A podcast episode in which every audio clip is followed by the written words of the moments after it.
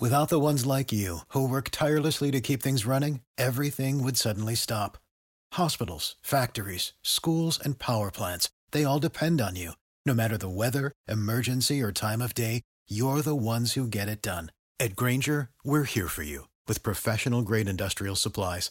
Count on real time product availability and fast delivery. Call clickgrainger.com or just stop by.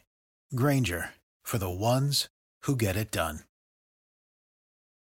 When you need mealtime inspiration, it's worth shopping Kroger, where you'll find over 30,000 mouthwatering choices that excite your inner foodie. And no matter what tasty choice you make, you'll enjoy our everyday low prices, plus extra ways to save, like digital coupons worth over $600 each week. You can also save up to $1 off per gallon at the pump with fuel points. More savings and more inspiring flavors make shopping Kroger worth it every time. Kroger, fresh for everyone. Fuel restrictions apply.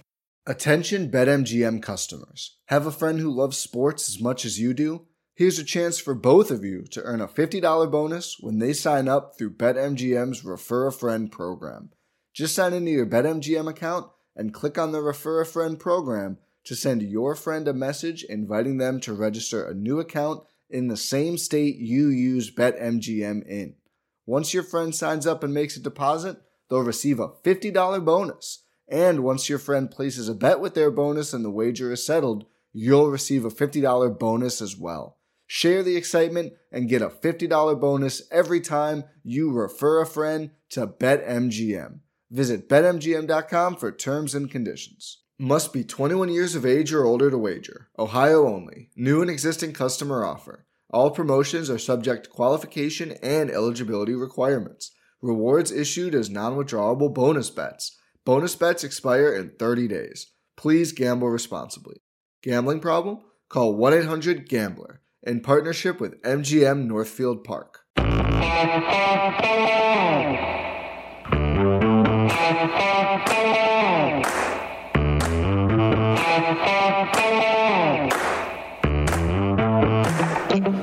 Folks. Welcome to another episode of Film Study. This is Ken McKusick.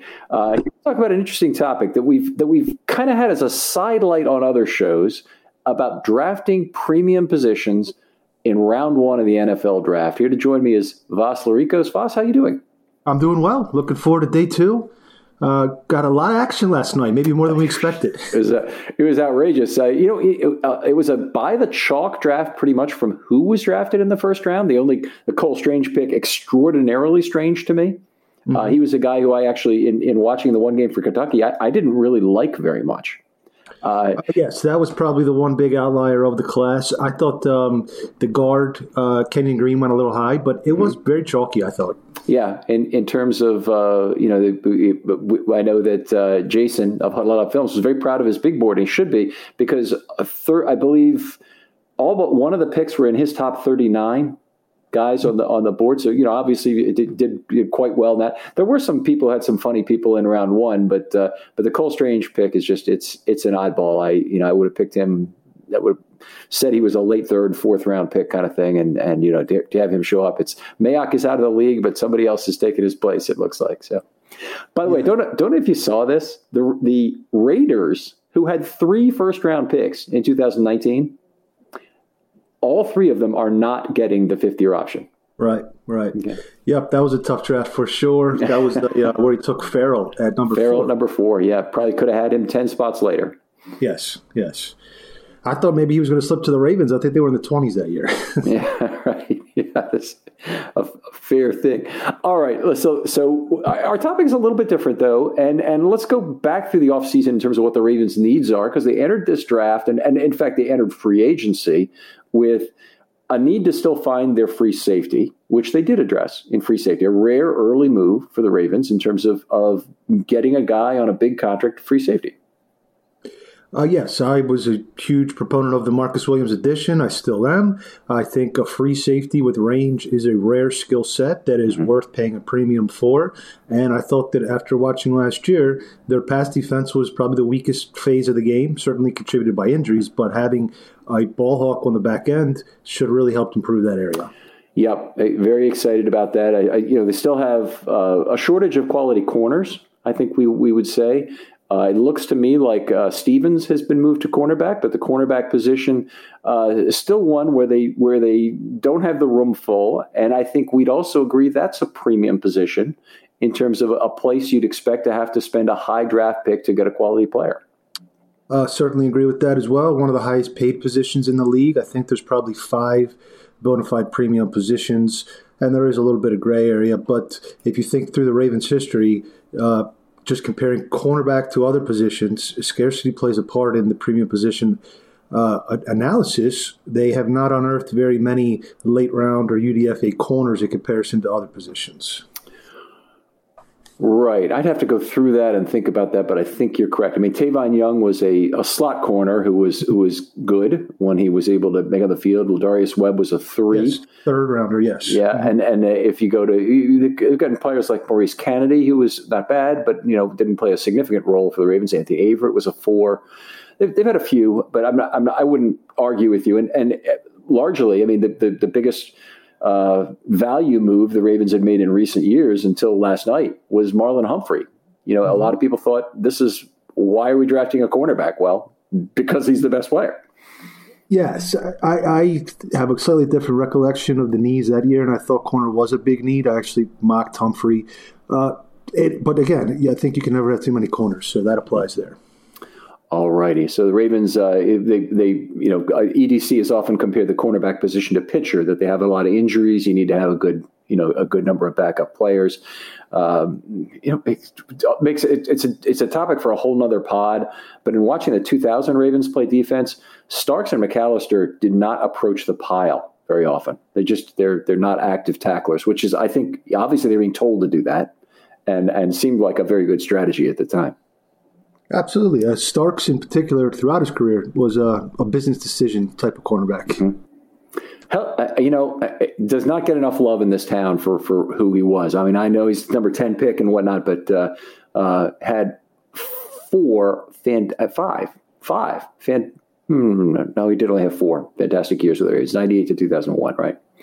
Excellent ball production for, yeah. for that position. So, all right, let's. Uh, uh, we're still talking about like positions of need going into this draft, and obviously the Ravens needing edge rushers, needing cornerbacks, uh, needing uh, a left tackle. You know, um, uh, did did not address those needs directly, and then of course trading Marquise Brown now now makes wide receiver a position of need for the remainder of this draft. I think we would agree.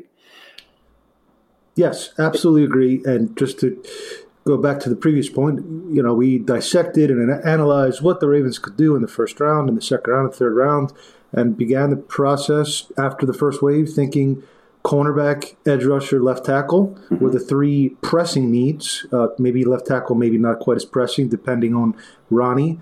But they entered the draft the same way, um, and they still have not addressed, and, and they've added added another need now.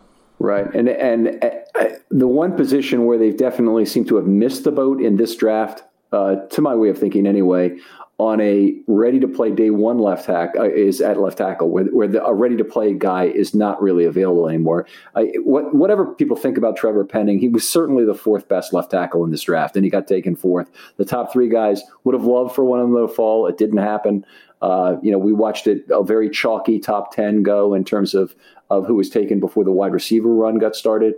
Um, and then, and then, uh, you know, the, the, guys you're left with, Tyler Smith went very early, in my opinion. Mm-hmm. Uh, so we're left with a, a, bunch of left tackles who all have significant question marks about whether they can even play the position at the NFL level. Raimann and Diesch with very short arms. Other guys who were primarily right tackle slash guard guys like Darian Kinnard, who I think will be a good guard, but is but is not a tackle. Uh, you know, a, a bunch of guys who have real question marks, and you're left maybe looking early fourth round, late third round at guys like, or, or maybe even a 76 at players like Rasheed Walker, who I, I, don't really love by, by any stretch, but he might be, you know, the backup tackle you want. Uh, yes, I kind of pegged Walker as a potential pick at, at 100 mm-hmm. uh, going into this. Into this, uh, there's a few other guys. Well, let's go, but I mean, it's mostly developmental players. I think right. Walker might be the last one who could you know expect immediate contributions, and and that may even be a stretch. Right. The, you, do you have a developmental guy you like? Because I think it'll end up being a developmental left tackle, and, and I'll give you my guy is Obinna Eze of TCU. Yes, um, I like Eze for sure. Uh, there's a couple. Well, let's go. Um, I would say Max Mitchell potentially, mm-hmm. but he might not be. Uh, Rosenthal has some some appeal to him, but it's, it's difficult to uh, to to make that transition to left tackle for sure. All right. All right, so fair enough. So now uh, we've talked about the positions of need. Obviously, cornerback, the ball did not the, the, the board did not fall to them without the you know the thought that they might have taken Booth and who has some significant injury flags. A lot of people love him, and I understand it. He's a very good cornerback. Uh, Kaiir Elam uh, did not did not fall in the appropriate range for them, right? Because they, he was already gone by the time they, they could pick to twenty five, right? They traded that pick to Buffalo, who took him at 23. Okay, good point. So they could have taken him at 23. Mm-hmm. That would have been an option. Um, so they they obviously thought, you know, we'd rather have Linderbaum than the quarter um, at that exact point. Yeah, and I think the Hamilton pick is is not a direct replacement for a quarterback, certainly, but it does have some some supplemental uh, value potentially as a as more three safeties on the field as a big mm-hmm. nickel or a dime. So I would say it's slightly supported, but not bolstered to the level that I think it needs to be going into the season. Right. It's it, it it's going to be a fun year for a guy who loves dime defense. Let me just say that it's going to be a fun year to talk about it going in because we're guessing. I mean, Mike Macdonald is a, is an unknown in terms of what he really wants to try to do with this defense. I mean, there's been talk about going to a four-three, which they don't have the personnel for right now, but but could be eventually something they try and do. But you know, what's really now is an extreme you know, seven DB packages are completely supported by the current roster. Um, if they don't make a move to get an inside linebacker, I think you're even more in that position uh, that, that, you'd like to do that. But let's kind of tie this together because what we really intended to do with this pod was to kind of compare and contrast the, the search for value with the need to use your early picks on premium positions because of basically a limited size and shape pool at those positions. So, what, what give me your overarching thoughts about that from the first day? So, I think premium positions should be picked in the early rounds for two main reasons. There's a tremendous value to having a premium position player on a rookie contract in comparison to what you would pay, pay a comparable veteran on the on the open market. Uh, premium positions are obviously at a premium. Uh, the same goes for the draft as well premium position players often are pushed up the draft board because teams value those positions again and other positions fall. So it becomes a, a, not only a benefit to uh, secure one of those players for the salary cap benefit of it but also because it's harder to find those guys later in the draft or even as a bargain free agent signing yeah, completely agree. And and you and I are lockstep on this. There are franchise building topics where we have some disagreement, but but we're mm-hmm. completely in lockstep on on that. That uh, you know, one of the nice things about about picking up Marcus Williams was it had addressed a need at a value position with a, a, significant amount of cap, but it, it, put the Ravens in a better position to not have to fill that spot in the draft um, and have a good player there for five years. So I, I was very excited about it from that perspective. Sure. And walking into day one, you figured, okay, they have three big needs. They're all premium positions. The the stars are aligning here. Yep. Um, but there's still there, but there's still there's still more picks to go. But they didn't quite align maybe the way we thought. no, it's it's uh, it's actually very strange because uh, in their in their quest for value, which I think they did an incredible job of, they actually created an additional position of need uh, right. overnight. The premium position. yes, at a, at a premium position. So, uh, uh you know, the the hunt for value in this draft. I, am going to talk a little bit about this in in more um, specific terms in a JJ chart value that I'm doing with a with another person here, here fairly shortly. But uh, uh, it's it's a, marvelous value day and a difficult premium position day, and it kind of leaves us wondering a little bit. You know, who is going to be the cornerback who can take over? Hopefully, they can identify that guy in a you know with a fourth round pick. I mean, ideally, or or those two guys with a fourth round pick. You know, you draft two Anthony Averets in the fourth round. Okay, I got no problem. I, mm-hmm. I think that that would be great. Um, and and maybe it's a it's Tavon Young and Anthony Averett you actually draft because you want an outside and a slot guy. Uh, yes, still have some work to do. There are several corners in this class that are, have the, the, the length to play on the outside. There's also it's also a good class for for slot types. Mm-hmm. Um, so I think they probably could find a, a fourth rounder. But the it, again, it's basically there's five premium positions on the field, right? Quarterback, offensive tackle, wide receiver, uh, pass, pass rusher, I'll say, and then corner. And they have quarterback figured out, but the other four, um, still need a little work. Yeah, they have, they have two good they have two good corners. We can we can fairly say. Obviously, we have oh, concerns sure. coming off injury, but but they they they're they're short one of their of their corners. And when you're only short when you're short one corner, you can really think of yourself as probably being short three corners in terms of how injuries occur at the position. Uh, do you think last night's activity?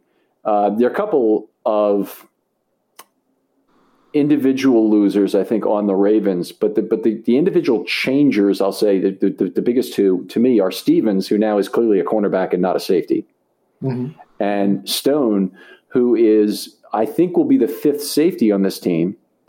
On a team that plays a, a fair amount of four safety packages, I think he still has a role, but uh, he definitely lost his his dime spot with the draft of Kyle Hamilton. I don't think Clark is actually going to miss a lot of playing time from this. I think he'll still be the um, the starting strong safety.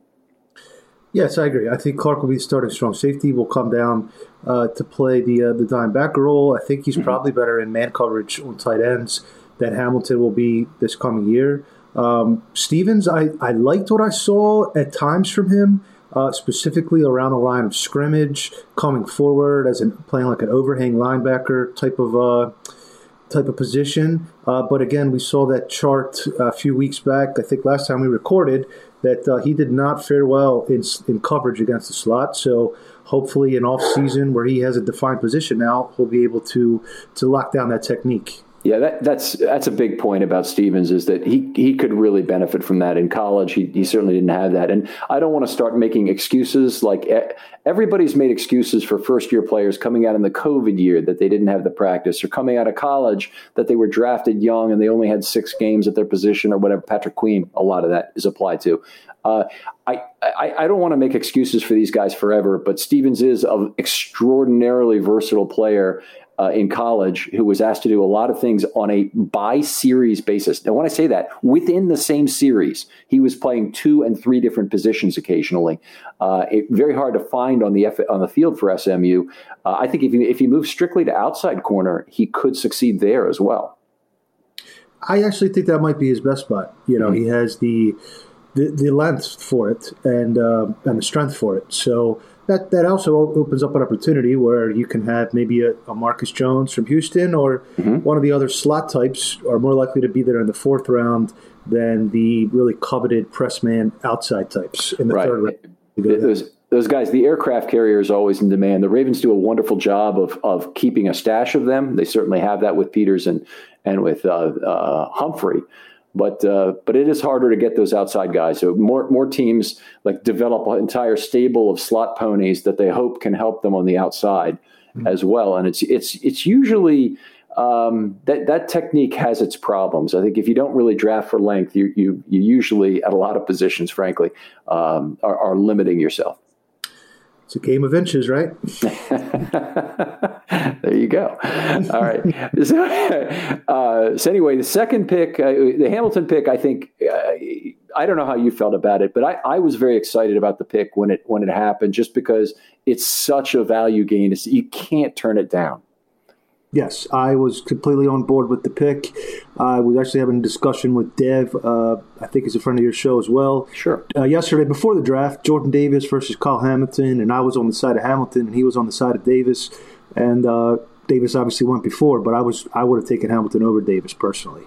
It would have been an interesting call for the Ravens at 14 if it was Davis and Hamilton. Obviously, D- eh, Davis also not at a at a premium position, which was one of the issues I had with drafting at 14. But on the mm-hmm. other hand, I think he can do more for your pass rush than a lot of players. I think he's like Haloti Ngata in being a, a, a human of such extraordinary size that he creates double teams on the inside and allows you to win one on one matchups elsewhere and win scheme rushes elsewhere.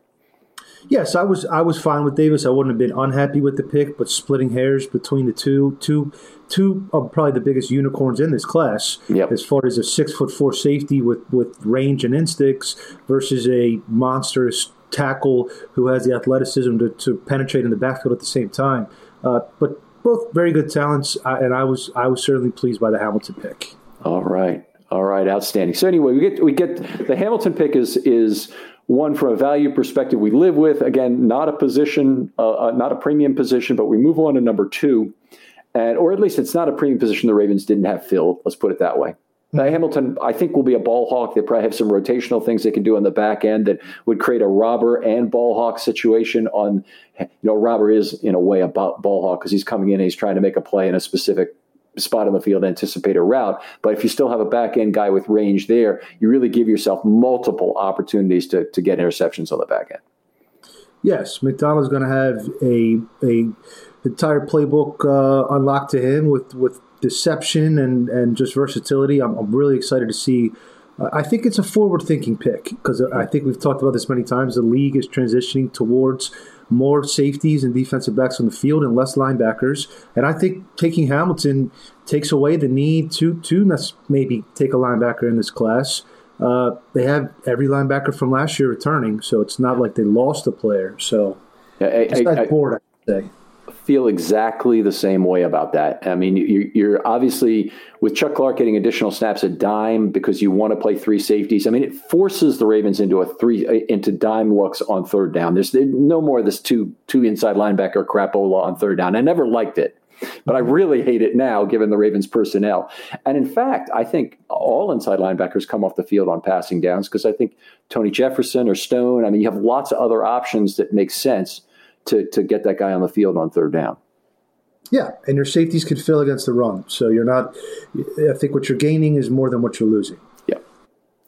All right, outstanding. So the second pick we come along and we say, boy, a, a position of need or, or a premium position ought to be addressed at this pick. But I think Tyler Smith was already off the board, uh, and also kind of kind of a reach, frankly, in the first round, in my opinion.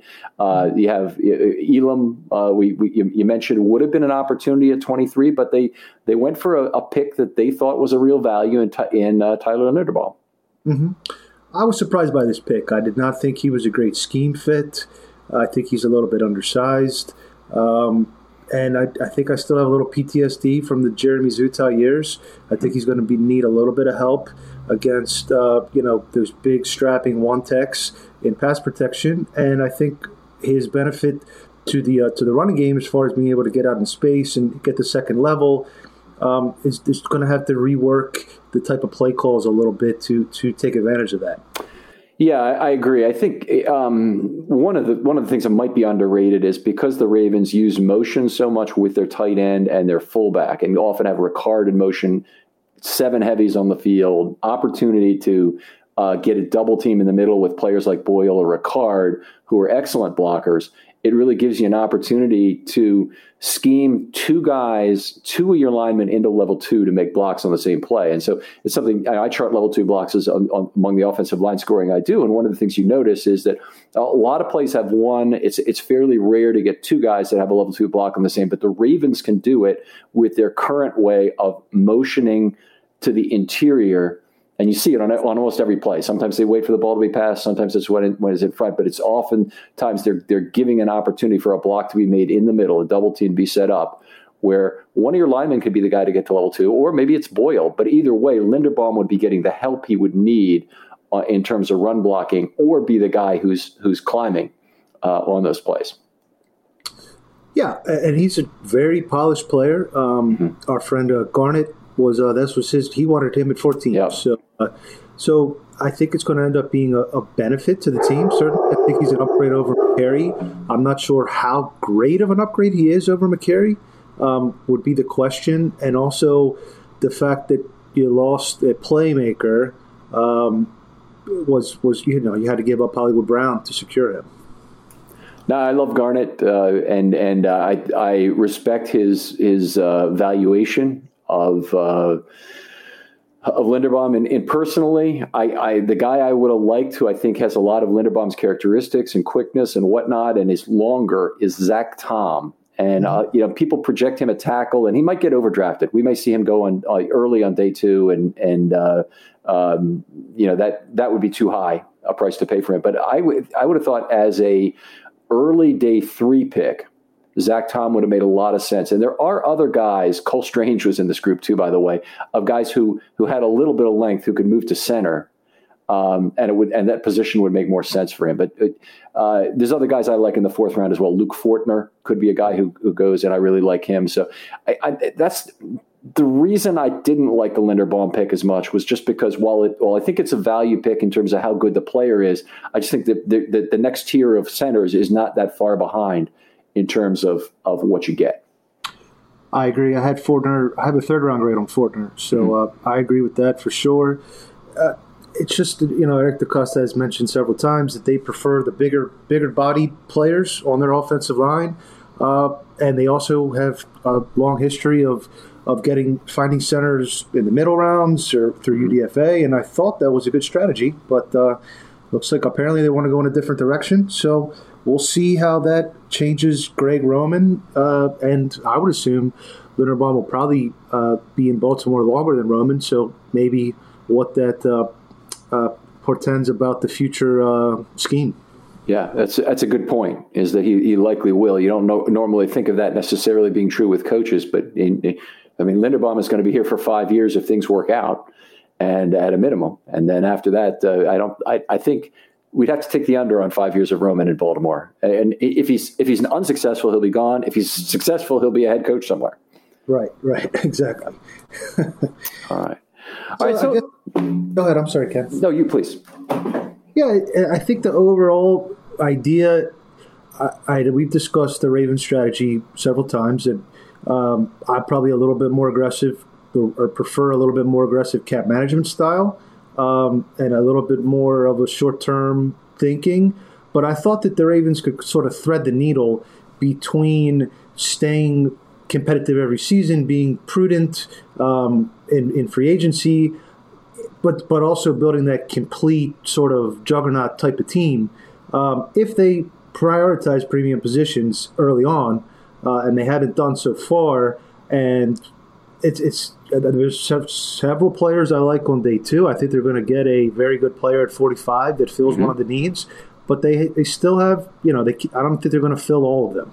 Right. It's, they're they're going to end up with some unfilled need. It might be a wide receiver, frankly, uh, or or they'll you know get a fourth round wide receiver that nobody is sure about and uh, you know we'll have to we'll have to just see how that plays out. Whatever wh- whoever they get in the fourth round, any position, they, that player will have some limitation, and I, that it's all about. This was something I really appreciated about early Bill James books, the baseball abstract when it first came out. Uh, is that is that he used to talk about what marginal players can you use in, in your ballpark, for example, and and with the Ravens, it's you know what what or with football in general, what marginal players can you deal with their weaknesses within your scheme? And Ravens have done a marvelous job of identifying uh, who those players are over the years. It's why they are, are consistently considered winning the draft, is because they, they, they bring in guys that, that will fit in their system and minimize their weaknesses within that system. Yes, yes. I think it's about finding their efficiencies. So that I thought they had an efficiency at, at center. Mm-hmm. Um, so to take a center there after you're trading away your best wide receiver, is a little bit questionable. I think the same could probably be said about the J.K. Dobbins pick two years ago when they traded Hayden Hurst and took a running back in the second round, where I thought they had an efficiency of, of finding Gus Edwards types at the mm-hmm. same time. Yeah, good point. So uh, uh, that uh, that didn't work out for them this last year. It was a very special COVID year that they weren't able to uh, filter through the scrap heap and find guys who were really particularly good. They ended up going with a bunch of older uh, running backs, but but I agree with you in general. I, w- I want the Ravens to play that game. I want the Ravens to find uh, dime backs cheaply because that that means you don't look for, you don't have to look for three down unicorn inside linebackers. You know, like, they, they're, they've just they've got a good philosophy on how to how to do things. Uh, Vas, always appreciate having you on here, and and you know this this uh, um, never ending struggle between uh, premium positions and value is always one of the most interesting and compelling stories of the draft for me. Uh, any other final thoughts? Um, just uh, it just seems like they're constantly treading water in a way because they seem to like they lost Matthew Judon last year, and then they uh, drafted Odafe Oweh uh, it, it, it's almost like they're treading water. So they finally ha- have Rashod Bateman, so they have two bona fide receivers, and then they trade away Hollywood Brown. I, I wish there was a better way to try to just uh, add to a strength instead of having to replace a good player with another player. If they could find a way to add at those premium positions, I think that would probably push them a little bit further in the playoffs. Uh, and I'll I'll say one thing with regard to that is that regardless of who they end up losing, the Ravens as a team that drafts well are always going to have to make the heartbreaking decisions that come with that fifth year or the or the sixth year for a first round pick. You know what I mean? That have to let good players go to free agency. It's it's the nature of the beast when you draft as well as the Ravens do over over a very long period of time. And all I'll say to, to the fans out there is that's the good problem to have. The bad problem to have is you don't have anybody from that draft class to do, and and you give Marcus Brown, Marquise Brown maybe a huge contract because he's the only guy from that class who's still standing, or you you know you the, the, much better problem to have, obviously, is you draft, you know, a draft like the 2018 Ravens. You have many poor players that you could set, and you have to unstack that draft by trading Hayden Hurst, by trading Brown, uh, uh, Orlando. I'm talking about in this particular case, and by just making prudent choices, and, and you end up with Andrews and and um, uh, Lamar being the two guys you're able to keep from it.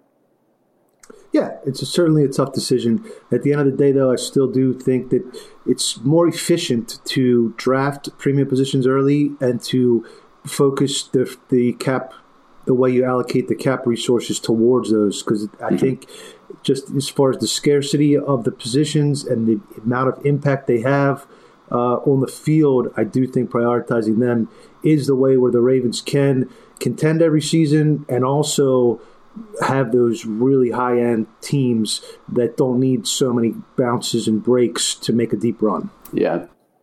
Yeah. All right, Voss, outstanding having you on. Tell folks where they can find your work.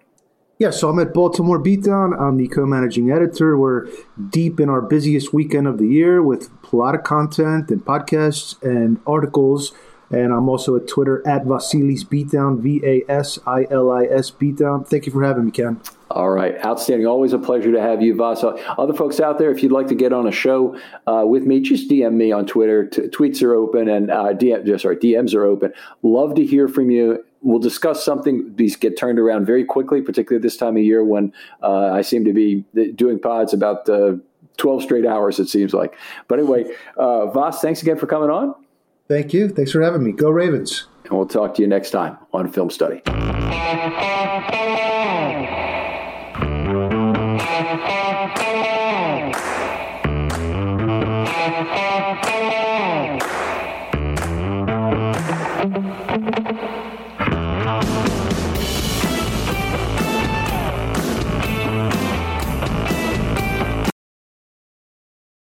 The ones who work hard to ensure their crew can always go the extra mile, and the ones who get in early so everyone can go home on time, there's Grainger, offering professional grade supplies backed by product experts so you can quickly and easily find what you need. Plus, you can count on access to a committed team ready to go the extra mile for you. Call, clickgrainger.com, or just stop by. Grainger, for the ones who get it done.